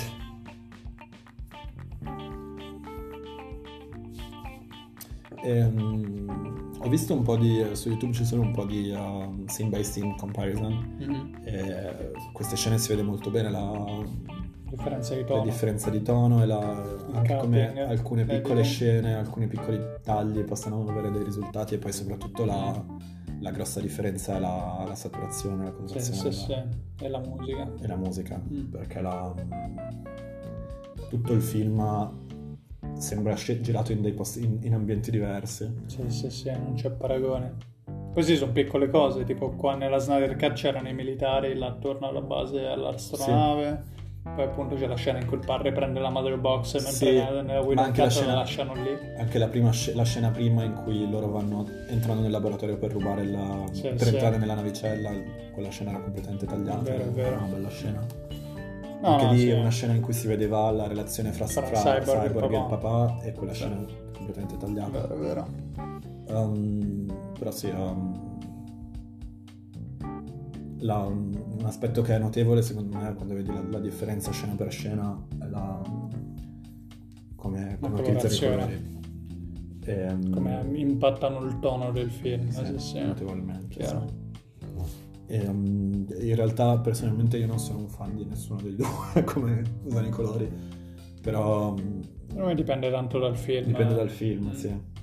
In certi film, nei film molto, molto fumetto, lo stile di Snyder con la saturazione più bassa i bianchi e i neri che sono iper pompati ha una certa, ha una certa Poi dipende chiaro dal film. Guardians of the Galaxy non c'entrerebbe niente. No? Sì, a me, a me piace così. molto quello stile, di, lo stile alla James Gunn alla Taika Waititi con... con Però è molto colorato quello. sì, che alternano, alternano neri, e, neri e colori flash, quello per me è uno stile che personalmente mi piace molto, però no, ovviamente non, Sì, non, sì. non ha niente a che, niente a che vedere Sì, con questo dipende film. tanto da, dalla storia, sì, è chiaro. Mm, resurrezione di Superman, Batman, Ah. eh, sì, vabbè, ora per chiudere giusto sul personaggio di Batman, eh, è la cosa che, vabbè, mi aveva dato molto fastidio pure sulla, sulla Widow Cut. Eh, sì, puoi leggere qualche messaggio C'è che ti ho mandato. messaggio? Diciamo che è una delle cose che mi è piaciuta meno del film è il fatto che Batman non ha, non ha nessuna scena badass tipica di Batman. Qui c'è scritto Batman è una fucking pussy in sto film Mi girano i coglioni Io scrivo Boh sto a un'ora e 29 Batman non ha ancora mosso un dito Io sto a due ore, due, due ore e 20 La situazione non è cambiata Sì, esattamente questo. C'è questo Bruce Wayne che, che è iper felice tutto il tempo, che eh, Una delle cose che avevo scritto era Mi piace che quando parla sott'acqua non si capisce un cazzo fa dei suoni da delfini. Sembra una, una balena che trash. Sì, questo è pure i problemi di continuità con, con gli altri film, tipo Wonder Woman 1984 o Aquaman. Ci sono, ci sono dei chiari non, non alignment tra i registi. Poi Fede 2 ore e 50 Batman è still fucking useless Che palle non fa una sega Ma sì, dai, cioè, prende una pistola e spara. cazzo. Cioè, almeno un Parademon, farglielo prendere a botte. Anyway, Sì. Superman. Uh, Superman ha, ha il vestito nero ed questa è la principale cosa Non ha il buff. E, e non ha il buff, sono le principali cose che succede in questo film di Superman. Vestito nero che ce l'ha puramente per scelta stilistica. Sì, non, è- non- non lo, non lo spiegano molto, immagino che il senso sia che poi nel film successivo tiene la- il coso nero e poi diventa cattivo e poi quando ritorna si mette il vestito Ah blu no, dopo. perché nelle scene in cui è di Darkseid ce l'ha, ce l'ha blu e rosso. Allora non lo so, Sì, allora sì. non- non ti so dire. Boh, No, allora eh. probabilmente nel film dopo ha un momento in cui ritorna, ritorna in sé, si sente Sì, più sì. Superman e ritorna boh, boh, qualche cazzata del genere. Ma comunque mh, tu dicevi che, che ha meno battute, secondo me vabbè, ha, ha qualche battuta Ma- pessima in meno, c'è la scena, la scena iniziale del cellulare, però in generale c'è molto più aspetto. Lì è la scena in cui lui va nell'astronave per recuperare il suo vestito, che, che ci sono le voci di, di, di Buck and Jorel, di Russell Sì, Crowe e coso, sì. in, cui, in cui senti un sacco di motivational speeches. Un TED Talk. Sì, un TED Talk. sì. Poi c'è la scena nella, nella fattoria con, con Lois e Marta, che, in cui gli dice, guarda, mi hanno riportato per un, per un motivo, devo In scoprire... cui Lois dice, qual è." hey, we, we met last week for coffee. E, e Marta fa, what? No, that wasn't me. o forse Martian Manhunter è andato poi da Marta per rifare la stessa scena, però come Lois. So we met at my place? No, we met at my place. Non lo so. eh, Vabbè, Anyway. Quella scena lì, sì, diciamo che hanno tagliato pure lì nella scena della fattoria un paio di, un paio di battute cringe, tipo dying is weird. sì. Però c'è una scena in cui Lois gli mette, gli mette una camicia e tutto, tutto il pubblico fa bu. Vabbè, cioè, se Aquaman deve avere la scena torso nudo, pure Henry Cavill deve avere la scena torso infatti la gente ha fatto bu quando gli ha messo gli la camicia. Ehm, Ehm, good woman. Vabbè, e poi Eh, vabbè, diciamo che ora copriremo l'epilogo, l- l'atto Uh, finale, ma un su- breve pezzo su, sta- su Steppenwolf e Sì, sì, no, Darkseid. però dicevo per il Superman per chiudere per me il suo arrivo e il suo impatto nella battaglia finale è molto, Un po' più- molto figo, sì. molto un po' più badass poi sì, È un po' più badass, non sì. è particolarmente più utile perché è comunque super utile perché è più potente poi Sì, arriva- quello che dà il colpo decisivo fine- aiuta a dividere le mother boxes perché Cyborg da solo non ce la fa. E, Però sì, alla fine e non, non aiuta i civilians come faceva nella scena in cui portava un palazzo nella We Don't Cut. Però vabbè that's ok Vabbè, ok, sì. Anche perché in questo, in questo caso fanno- spiegano che la- il È posto è deserta. completamente isolato Sì, ed sì. è un posto dove c'è stato un test nucleare ed è completamente abbandonato. Chernobyl. È una sorta di Chernobyl, sì. Eh, Ehm, quindi sì, Steppenwolf eh, è un po' diverso. non è ha- diverso. ha molta più storia Ha è un un personaggio più- molto più complesso con ha motivazioni un po' più di, perso- di, di- di carattere. e non ha un, un, eh, complesso d'Edipo esagerato Nei cui confronti chiama- di una scatola, di, una sì. sca- di tre scatole mother Sì, quello era strano perché Quello continuava a dire strano. mother. Ehm, rimane del CGI ne abbiamo già parlato molto rimane un cattivo abbastanza generico un generico. CGI. Per me è un po' a livello di eh, come si chiama? Di Ultron. eh, no, no. È- Doomsday No, secondo me a me ricorda un po' il ricorda un po' Ronan the Accuser come tipo di Ah, cattivo. mm. Ha un po' lo stesso tipo di, di ruolo, nel senso che ha un po' la c'è il problema col padre C'è il problema col padre ed è un po' la, la zoccola di, di Thanos slash uh, Sì. Darkseid. Um, è un po' più minaccioso di Ronan the Accuser che era giusto un uomo blu. Però um, sostanzialmente sì, è un po' quello il- l'arco, cioè la, il- la motivazione è che a un certo punto ha, ha, Ha tradito Darkseid. Ha cercato di ribellarsi, ha fallito miseramente, adesso sta cercando disperatamente di rigu- riguadagnare le... riguadagnarsi il, il favore di Darkseid. per poter tornare a casa sì, sì. Ehm, per il momento con scarsi risultati. È chiaramente... anche perché le mother boxes erano spente fino a questo punto ehm, sì, ehm, e Darkseid lo tratta come uno stronzo. Lo tratta proprio come uno, come uno stronzo.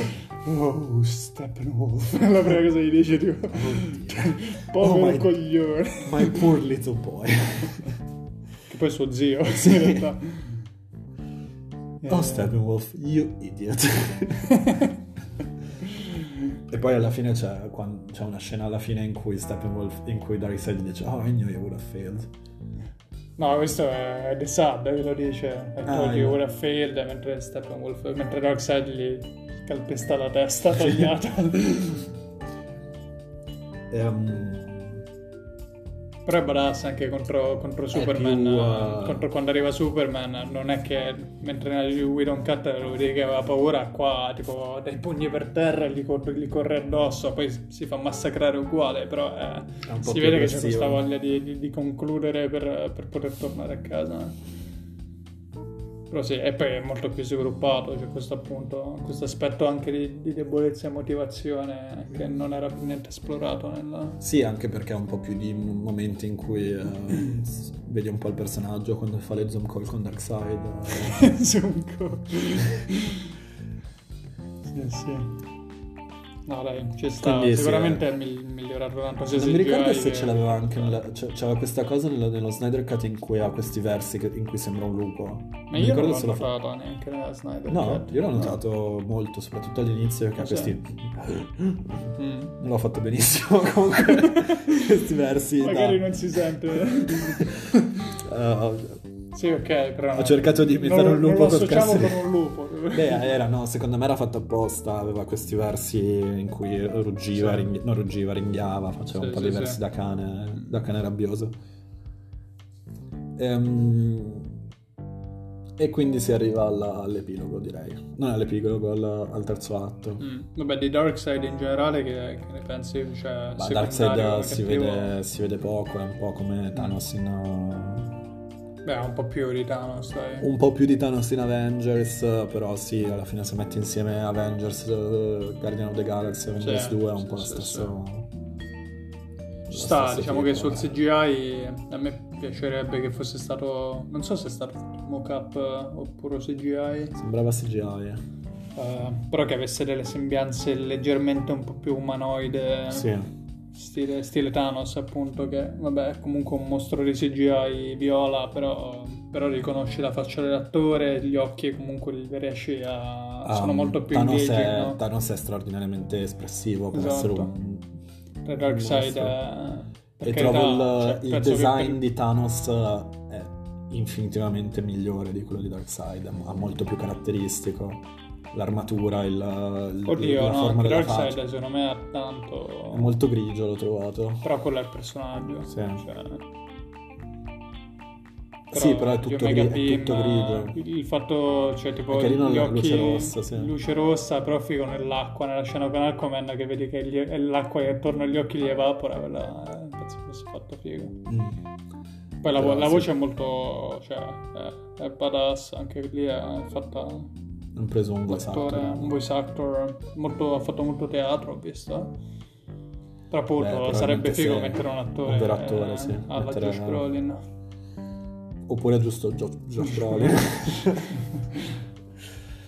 uh, però sì, insomma, mi incuriosisce vedere continu- se continueranno, come, come rivedremo Darkseid. Sì, se lo beh, se, se, era CGI tanto vale prendere un altro attore. Sì, non sì, sì. di tenere lo stesso. Um, quindi il terzo atto è sostanzialmente inizia non troppo diverso, anche se sì, in, questo in, quest, in, questo film hanno, riescono a rintracciare la, eh, la location di Steppenwolf grazie al sacrificio del papà di, di Cyborg. Ehm, vanno, si lanciano senza Superman perché a questo punto Superman è partito con Lois Lane e Chiamatina prima, Chiamatina prima della missione d'ufficio. Sta morto. Si è appena risorto. che fai? Gliela neghi alla povera Lois. Di più incinta che fai? Eh? Incinta. Piena di ormoni.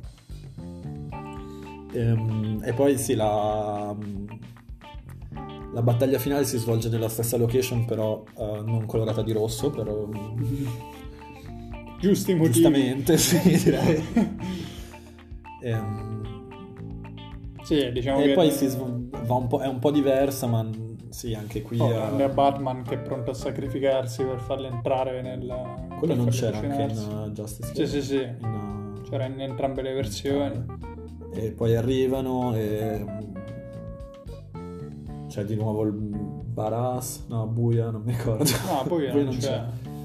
Diciamo che sì, boh, è un una scena in cui puntano, in, in cui hanno un po' più di un, un, po' più un piano, in questa scena in cui devono far arrivare il cyborg lì, in cui invece Flash, invece di occuparsi della famiglia russa, sì. deve creare è, l'energia. È una, è una, scena in cui secondo me vale la pena di guardare il side by side sì. su YouTube perché molte scene sono le stesse ma sono tagliate e disposte in ordine diverso. Sì, sì. Ed è, ed è interessante vedere anche giusto per a, qualcuno a cui piace interessa il cinema vedere come puoi uh, utilizzare le stesse scene in modo diverso.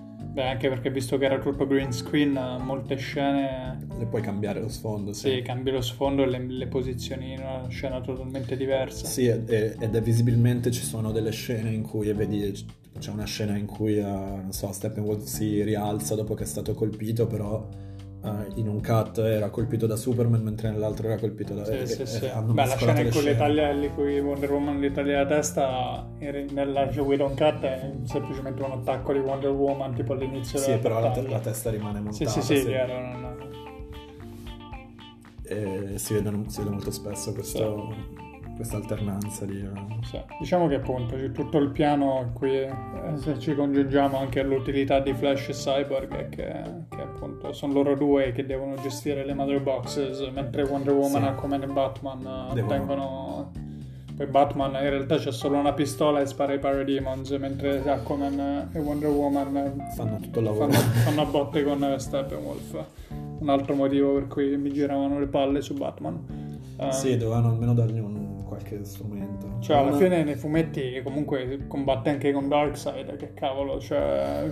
Sì, fagli poi... girare due pugni a Steppenwolf, che cazzo Sì, se, um, se l'ha potuto, l'hanno potuto fare in Avengers con Capitan America, che alla fine... Beh, ha il Super sì, Serum, però non è... Sostanzialmente. È anche lui è sostanzialmente un umano, però gli hanno potuto farlo, l'hanno fatto andare contro Thanos. Sì.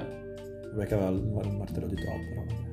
Vabbè, però dici, cioè, alla fine non è che lo devi far battere da solo, però... No, però cioè, almeno fargli fare qualcosa. Qualco... Sì. Anche con i Parademons, spara solo con sta cacchio di pistola a laser rossi, sì.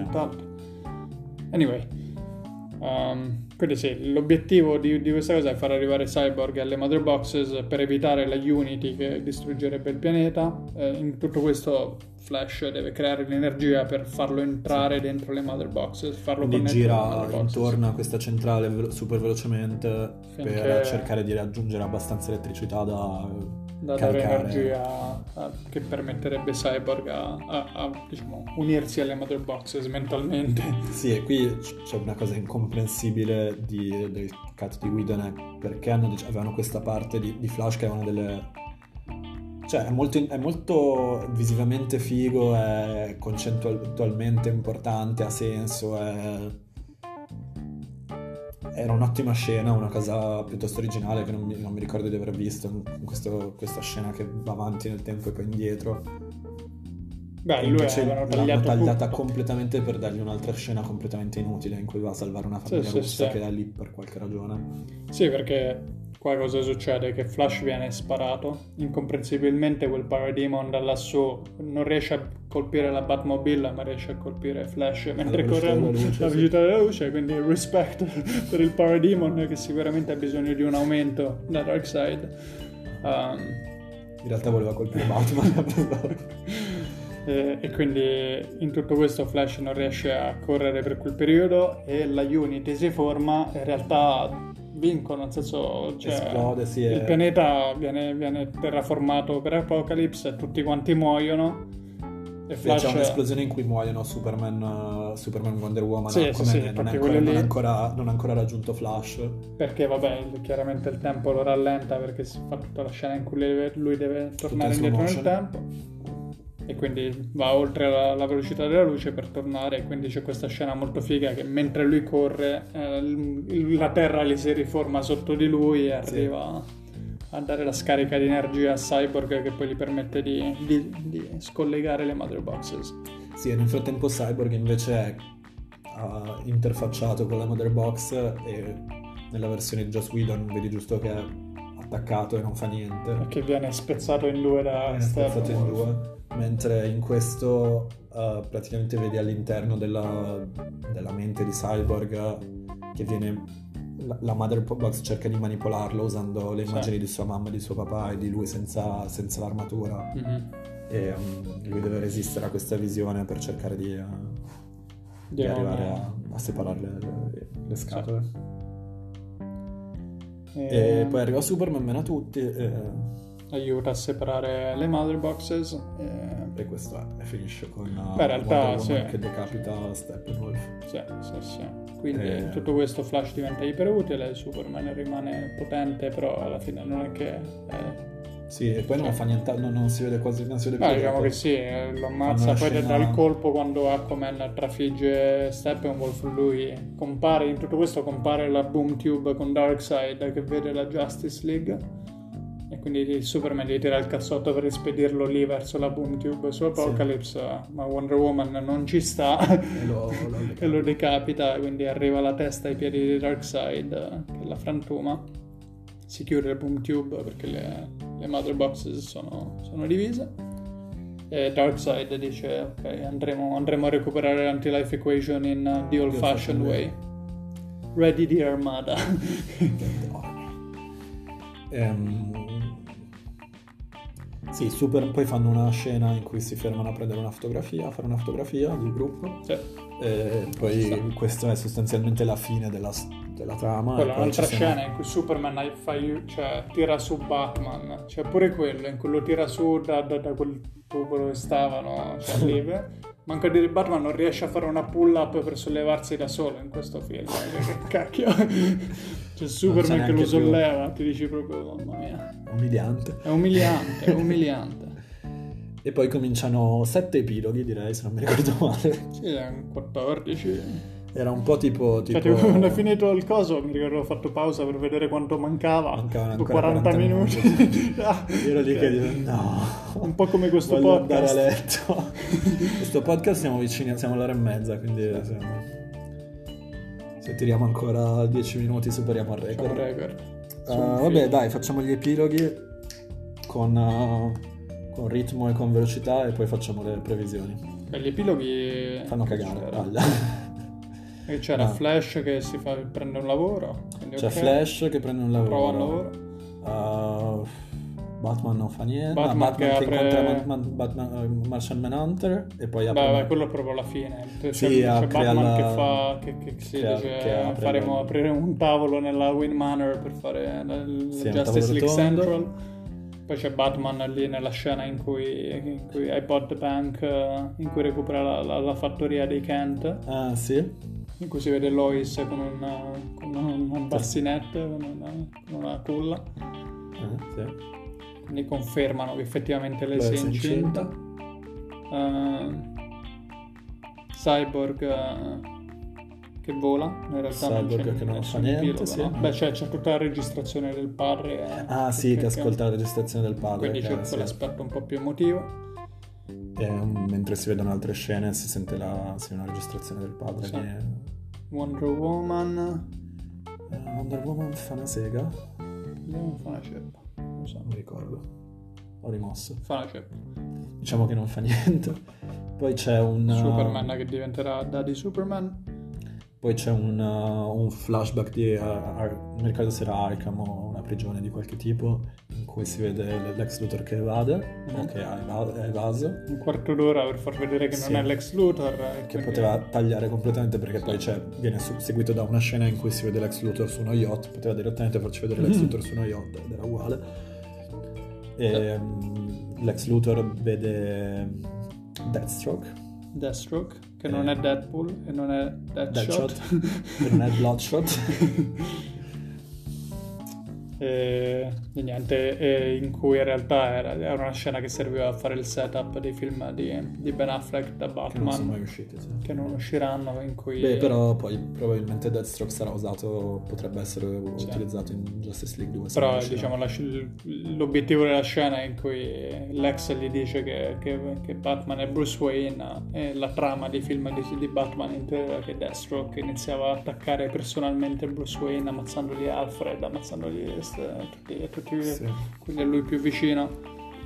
Sì, cui sarebbe stato sarebbe stato il cattivo di- del, del secondo Batman, Sì. del primo Batman. Il primo eh, Batman eh, di Batfleck. Sì, che ha una storia, una storia figa, è un personaggio Vabbè, arriviamo qui, diciamo, l'ultima scena è quella sì in cui Ma- Marshall Manhunter va da Bruce E poi eh, c'è l'epilogo, il vero e eh. proprio epilogo, diciamo, che è probabilmente, il- forse, anzi, insieme a quella con Martian Manhunter è probabilmente l'unica scena girata dopo. dopo, girata adesso. Anche negli lì Jared. Leto non è nel- nello stesso... Non, non l'hanno girato assieme. Il No. che è pazzesco perché è fatta molto bene, trovo. Sì, però in un ambiente assolutamente Sì, sì, sì, però non lo noti per niente, cioè il, il dialogo non, non- non ti sembra per niente che sia scalato. Comunque il fatto sta che nella scena si vede appunto eh, la culminazione de- de- delle visioni di, di, di Bruce in Batman vs Superman e della scena in cui i cyborg risuscitavano Superman e, viene- gli fanno, le mother boxes gli fanno vedere un possibile universo in cui un possibile futuro in cui Superman diventa cattivo e i sopravvissuti qua sono Batman, Flash, Cyborg, Mera, mentre Aquaman è morto e Wonder Woman pure è morta, come si vedono nelle previsioni precedenti, eh, con De- che lavorano con Deathstroke e Joker. E Sì, quindi c'è uno scambio. di tornare indietro nel tempo e si vedono che Esatto. sono, che sono Dicono tutti- che gli, serve, gli servono le mother boxes per mandare Flash indietro nel tempo ad avvertire Bruce per dirgli evita di far morire Lois a questo giro ehm, così che Superman non diventa cattivo e quindi c'è un dialogo fra, fra- fra Bruce e Joker che tu che ne hai pensato? No, non mi è piaciuto, non mi è piaciuto per niente. L'ho trovato molto snyderiano, il dialogo in sé era estremamente cliché, edgy, dark, uh, bullshit, non voleva dire neanche. Uh, Jared Leto non mi piace come Joker. Ehm, Superman che dice will fucking kill you l'ho trovato abbastanza ridicolo. Adesso Batman che dice will fucking kill you l'ho trovato abbastanza... Cioè, credo, di, credo di essermi messo a ridere in quel momento, che non credo fosse l'effetto voluto. No, io, io Eh, non sono d'accordo, a me è piaciuto un sacco. Cioè, a parte che è un build up, è un build up che durerà Batman vs Superman sulla storia di Joker. Poi, eh, cioè, dai, se sei fan dei, dei, dei comic books, come, come fa a non piacerti una- un, un dialogo del genere in cui c'è proprio tutto il conflitto di loro due che adesso sono costretti a lavorare assieme? E... Sì, però senza nessun build up, senza nessuna motivazione, non si sa, abbiamo niente, era giusto una scena. Sì, sì, isolata. ancora no, però cioè, potenzialmente vedrai tutte le ragioni per cui sono lì assieme, però eh, cioè, il- il- non lo so, il discorso io lo trovo eh, invece scritto molto bene. Loro due che si dicono ok, dobbiamo... cioè di lui che gli dice, anche perché collega appunto al fatto che lui ha fatto morire Lois e gli dice se solo avessi le palle di morire tu mi smetteresti di creare alternative timelines in cui, in cui il, mondo, il mondo fa puttane solo perché tu non c'hai le, le palle di morire e poi Solo che e dice poi la storia di. Joker e poi Ah. il tie-in gli dice ok facciamo questa trussa finché tu c'hai questa carta siamo- possiamo Eh. lavorare assieme e poi gli dice all you have to do is rip it enough c'è una scena, se non mi ricordo male, cioè c'è una scena, mi, mi sembra in Batman v Superman, in cui si vede una carta strappata. Una, una delle scene... Non so, c'è, c'è nella scena nella Nightmare Sequence Nella di Batman vs Superman, attaccato al, attaccato al fucile che c'è, C'è la Batman, carta. c'è la carta. Ma in una scena mi sembra, non mi ricordo se in Batman v Superman, c'è un'altra Mm. scena si vede la carta strappata. Eh, questo non lo ricordavo. Vabbè, che comunque c'è da aspettarselo, insomma. E qui ti dico, ti faccio una, ti faccio una teoria. E poi, Ti- vabbè, insomma, scusa, per finire in quella scena, alla fine Superman, che chiaramente è un, un soldato, è su- su- succumbed all'anti-life equation, arriva per, per- per ammazzarli alla fine della scena. Sì. Eh, poi si dovrà scoprire come, come fanno a salvarsi. La, la teoria che non è mia, è una teoria che ho visto mh, su YouTube, eh, è che praticamente i due film esistono nella stessa timeline, il film di Joss Whedon e il film di Snyder, Mhm. e sostanzialmente la- una delle differenze della- fra i due film è che nella versione di, Sna- di Joss Whedon non si vedono né i sogni, né le premonizioni, né... ehm, Perché sono già tornati. perché no, è il contrario. Perché eh, secondo cioè, quest- la teoria sarebbe che la versione di uh, Joss Whedon è quella che crea, eh, che crea Apocalypse Mhm. e dopodiché Flash torna indietro nel tempo per avvisare Superman di Lois Lane e lo avvisa in BBS.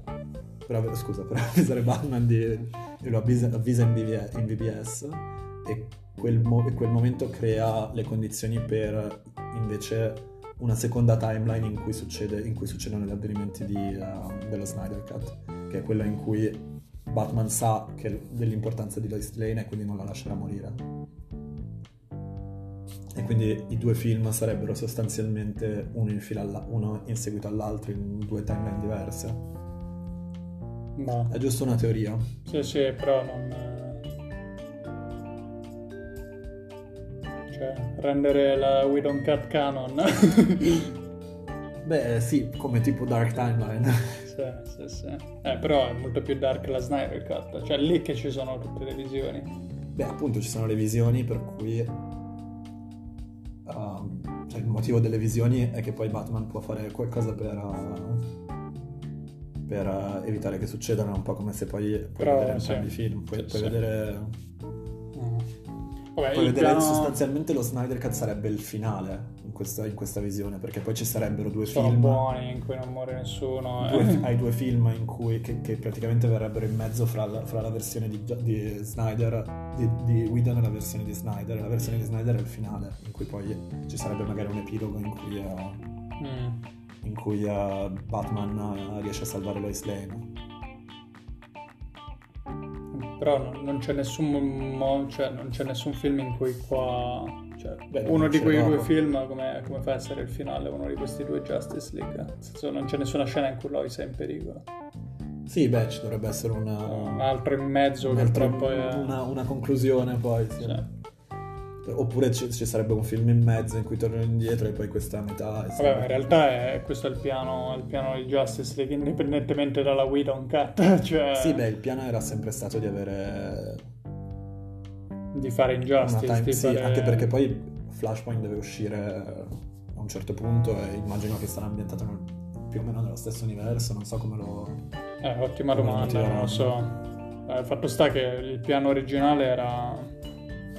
c'erano delle cose che non mi piacevano, però era appunto il secondo film eh, diventava praticamente arrivava Darkseid c'era il primo confronto in cui Superman andava, non so a combattere con chi in realtà, ma affidava a, Lois, a Batman sì. il, il, compito di proteggere Lois, che chiaramente viene uccisa da Darkseid, uh, e lui nella rabbia, in più con l'anti-life equation, viene manipolato da Darkseid per diventare un suo, un suo alleato e quindi si crea chiaramente il mondo soccombe sì. all'anti-life equation e quindi Superman, e, cioè Batman e, e, compagnia bella devono cercare di utilizzare le Mother Box per tornare indietro e, e proteggere Lois. E quando sì, tornano Flash. Batman si sacrifica per salvare Lois e Superman invece diventa lì chiaramente vendica, vendica Batman uccidendo Darkseid. Poi nella versione originale prevista da Coso... Uh, Batman e Lois avevano una storia. Sì, quello spero che non lo facciano. Quello non, non, lo faranno perché sarebbe stato dovuto già apparire in questa versione qui. Uh, ah, sì, ah, era già sì? Sì, di, in quello. cui in realtà il figlio era di Bruce. No. sì, sì. Nella queste versione originale questa sì è la Snyder. in cui Snyder va un po' troppo sul... In cui Snyder, cioè il figlio era di Bruce ma Lois non glielo dice poi però quando Bruce muore lei lo confessa a Superman. Uh, Superman l'accetta e poi quando il figlio cresce lo portano insieme nella, Batman, nella Batcave per farlo diventare il nuovo Batman. Sì, diciamo che quella, quell'aspetto lì era, era, l'unica parte che non, non, non mi piaceva, chiaramente, perché era no, totalmente... che questo se lo, se lo risparmi. No, ma penso che se lo risparmierà. Però è l'unica cosa che penso dell'ar- dell'arco sia. Sì, la cosa è brutto. che in questo momento Snyder ha praticamente raccontato tutta la. cioè praticamente ha fatto già l'outline di, di quello che sarebbe successo nei prossimi film. Quindi mm-hmm. mi chiedo se contano, contano farli veramente o no, o se fanno Perché qualcosa. sarà già. Cioè, o se li fa. Se tutti conoscono spero, già la storia. Cambia un po' qualcosa, perché sennò ah, sappiamo già tutto. Eh, però diciamo più o meno lo sapevi anche della Snyder Cut e tutti quanti l'hanno visto uguale. Sì, però vabbè... qualcosa di originale non sarebbe male. Ah sì, sono d'accordo, anche perché alla fine la cosa bella degli Avengers era l'elemento sorpresa no? di Infinity War, di Endgame, che non ti aspetti. Diciamo che in Infinity War, se avevi un po' un'idea dei fumetti, si sapeva che sarebbe finito con lo snap, con la, con la sparizione dei, di, di metà della popolazione. Eh, però, Però non ti aspetti tutto- quali personaggi Sì, spariscono, esatto. cioè, quello- cioè sì, il fatto eh. che sai già che alla fine Batman si sacrificherà e ti dici ok, sai già so già che tutto, sì, Batman sai già, muore. tutto, sai già chi muore, sai già, Eh, sì, è, un cioè, po'... Sì, un po' staremo eccessivo e poi comunque Endgame era completamente inaspettato, cioè non sapevamo neanche che sarebbe stata una storia di viaggio nel tempo. però Sì, sì, sì, a non sapevamo nulla. Vabbè, quindi... Quindi sì, ehm, la mia... Non so se previsione, se è più una previsione o una speranza è che continuino questa storia sotto forma di... eh, di Serie. eh, serie, sì, secondo me darebbe, darebbe a Snyder un po' più di libertà, primo, e un po' più di tempo per sviluppare i personaggi, perché abbiamo visto che non è un regista che è particolarmente capace di, di tagliare di tagliare. Quindi è meglio se, Eh. se gli dai qualche ora in più per, uh, per sviluppare. Non lo so, a me, cioè, se penso ai film di Justice League mi piacerebbe vederli al cinema come si deve, piuttosto che in tv, con film in stile epici, in stile Avengers, insomma. Sì, vero, però ho visto per esempio come cioè, la qualità che, che riescono ad avere per esempio in Falcon Winter Soldier o, Sì, sì. o Mandalorian su Disney Plus o cose del genere. Una cosa del genere non mi creerebbe nessun problema, anzi. Sì, diciamo, me- meglio così che non avere niente, sono d'accordo. Secondo me sarebbe meglio così che non avere ah, un film, ah, gli concedono un film ah, di un'ora e mezza, di due ore e mezza con un po' di studio interference eh, che magari non si collega bene alla storia. eh. Sì, è vero che quello... Se- secondo me la- il fatto di essere su, su HBO Max gli darebbe più possibilità di essere di fare la storia che vuole, gli darebbe un po' più di libertà. In generale, Poi, poi... sì, poten- potendolo vedere al cinema non sarebbe male, però. Comunque la, la mancanza di planning di DC è stata proprio palese in questo film, se vedi pure le differenze con Aquaman, lo standalone, o di Wonder Woman, gli standalone, sono proprio... Sì, ci sono delle cioè, differenze notevoli. Cioè, è proprio una, una mancanza di planning, di pianificazione che, che chiaramente Marvel ha fatto benissimo e che loro non hanno fatto. E poi, boh, secondo me, un errore è affidarsi, mentre, mentre Marvel c'ha, c'ha Kevin Feige che è un producer, ma poi ogni regista, cioè, si affidano a tanti registi. Qua diciamo che hanno dato potere assoluto a Zack Snyder eh, invece che a un produttore dello studios. Sì, Ah. gli serviva una, una personalità un po' Kevin più... Feige. Che una allineasse tutti quanti eh, invece che, che uno Zack Snyder che vuole fare i suoi film eh, che non per forza combaciano con, eh, con quelli standalone di registi che sono completamente diversi Sì, e poi l'altra eh. cosa, non per difendere Snyder, ma l'altra cosa che è successa è che hanno fatto hanno iniziato per- su un percorso che magari sarebbe stato non necessariamente quello che volevo vedere io, però aveva una certa coerenza in un certo senso e poi a metà hanno, hanno cercato di correggere, di deviare in, posiz- in- in corsa e il risultato è stato ancora peggiore. sì, sì, sì. Um, e adesso è una anche situazione assolutamente anche fra Man of. Steel e Batman vs Superman c'era una differenza enorme di, di, secondo me, di dove volevano andare. Uno era molto più seguiamo Christopher Nolan, l'altro invece eh, no, voleva lanciarsi Fate- no, in cioè, ma- Marvel, sì, fai- copiare Marvel. Dio, sì. Batman vs Superman era proprio no, Snyder, puoi fare la tua cosa invece che seguire Nolan. E Sì, poi da lì era- era... era decisamente sì, universo Marvel, comunque universo esteso, sì, sì. Mm. Vabbè, Eh, sì, i prossimi- le prossime cose che vedremo saranno ehm, Aquaman 2, Flashpoint e...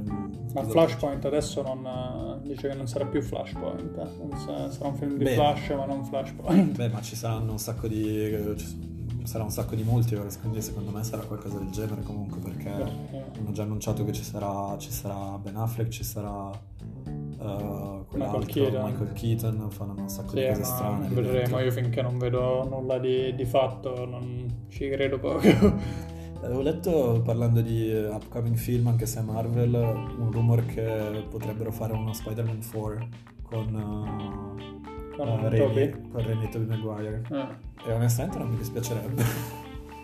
Sì, boh, io, io sono contro riciclare tutti questi vecchi attori come vuole fare Marvel e anche di Stick of Flashpoint, cioè abbiamo avuto le loro, cioè, Secondo me, beh, però secondo Basta. me eh, Spider-Man avrebbe senso perché non aveva avuto una conclusione soddisfacente. Secondo me eh, sarebbe figo perché Spider-Man lo vedi sempre, l'abbiamo sempre visto da giovane. mm, Vedere uno Spider-Man un po' più adulto sarebbe una cosa un po' diversa. cioè, sì, sì, beh, Into the Spider-Verse, un po' più Sì, in Into the Spider-Verse l'hanno fatto, vero?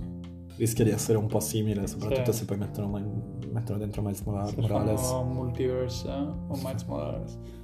Vabbè, comunque, Però vedere un Old Man Spider-Man non sarebbe carino.